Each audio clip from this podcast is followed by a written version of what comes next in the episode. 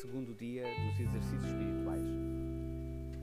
Hoje somos chamados a contemplar o lugar que damos a Deus. É como se na nossa vida, a nossa vida fosse um apartamento que está para alugar. E Deus quer arrendar esse apartamento. Mas nós mostramos-lhe a casa para ver se ele gosta e, e dizemos: Não, só te vou arrendar estes dois quartos. E quando muito, podes usar a cozinha.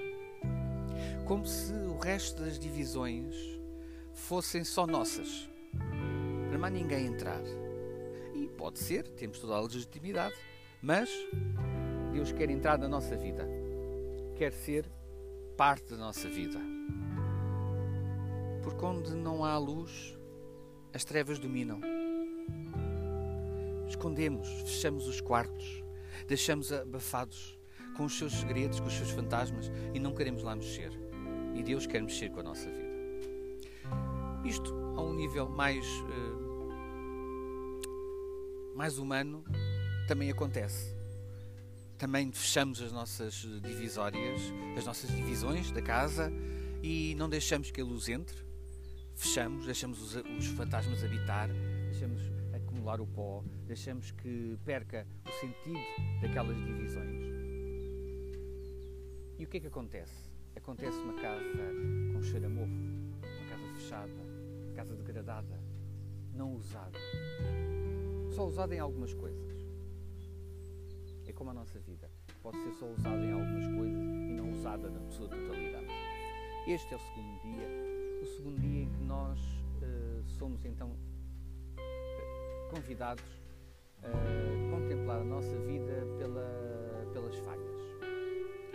Não só ficar nas falhas, mas reconhecê-las.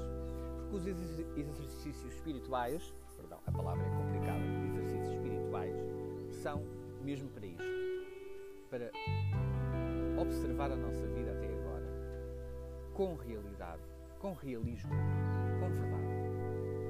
E é ficar nos erros e é desesperar nos erros. Não. O fim deste segundo dia é agradecer ao Senhor. Ele está sempre connosco, mesmo quando há trevas e quando há luz. Porque para Ele as trevas e a luz são a mesma coisa. Diz o Salmo. Não é fácil. Não é fácil encarar as nossas falhas. Não é fácil encarar que falhamos. E o mundo não está preparado para falhados mas Deus nunca nos chama falhados. Diz que falhamos, que é uma coisa muito. Somos convidados assim a uma paz extrema, porque a nossa vida é olhada pelos olhos de Deus. Não é desculpar, não é dizer que não, é olhar com os olhos de Deus e aceitar os seus desafios. Porque a luz traz-nos sempre muitos desafios, nem que seja limpar as divisões, arrumá-las e arejá-las.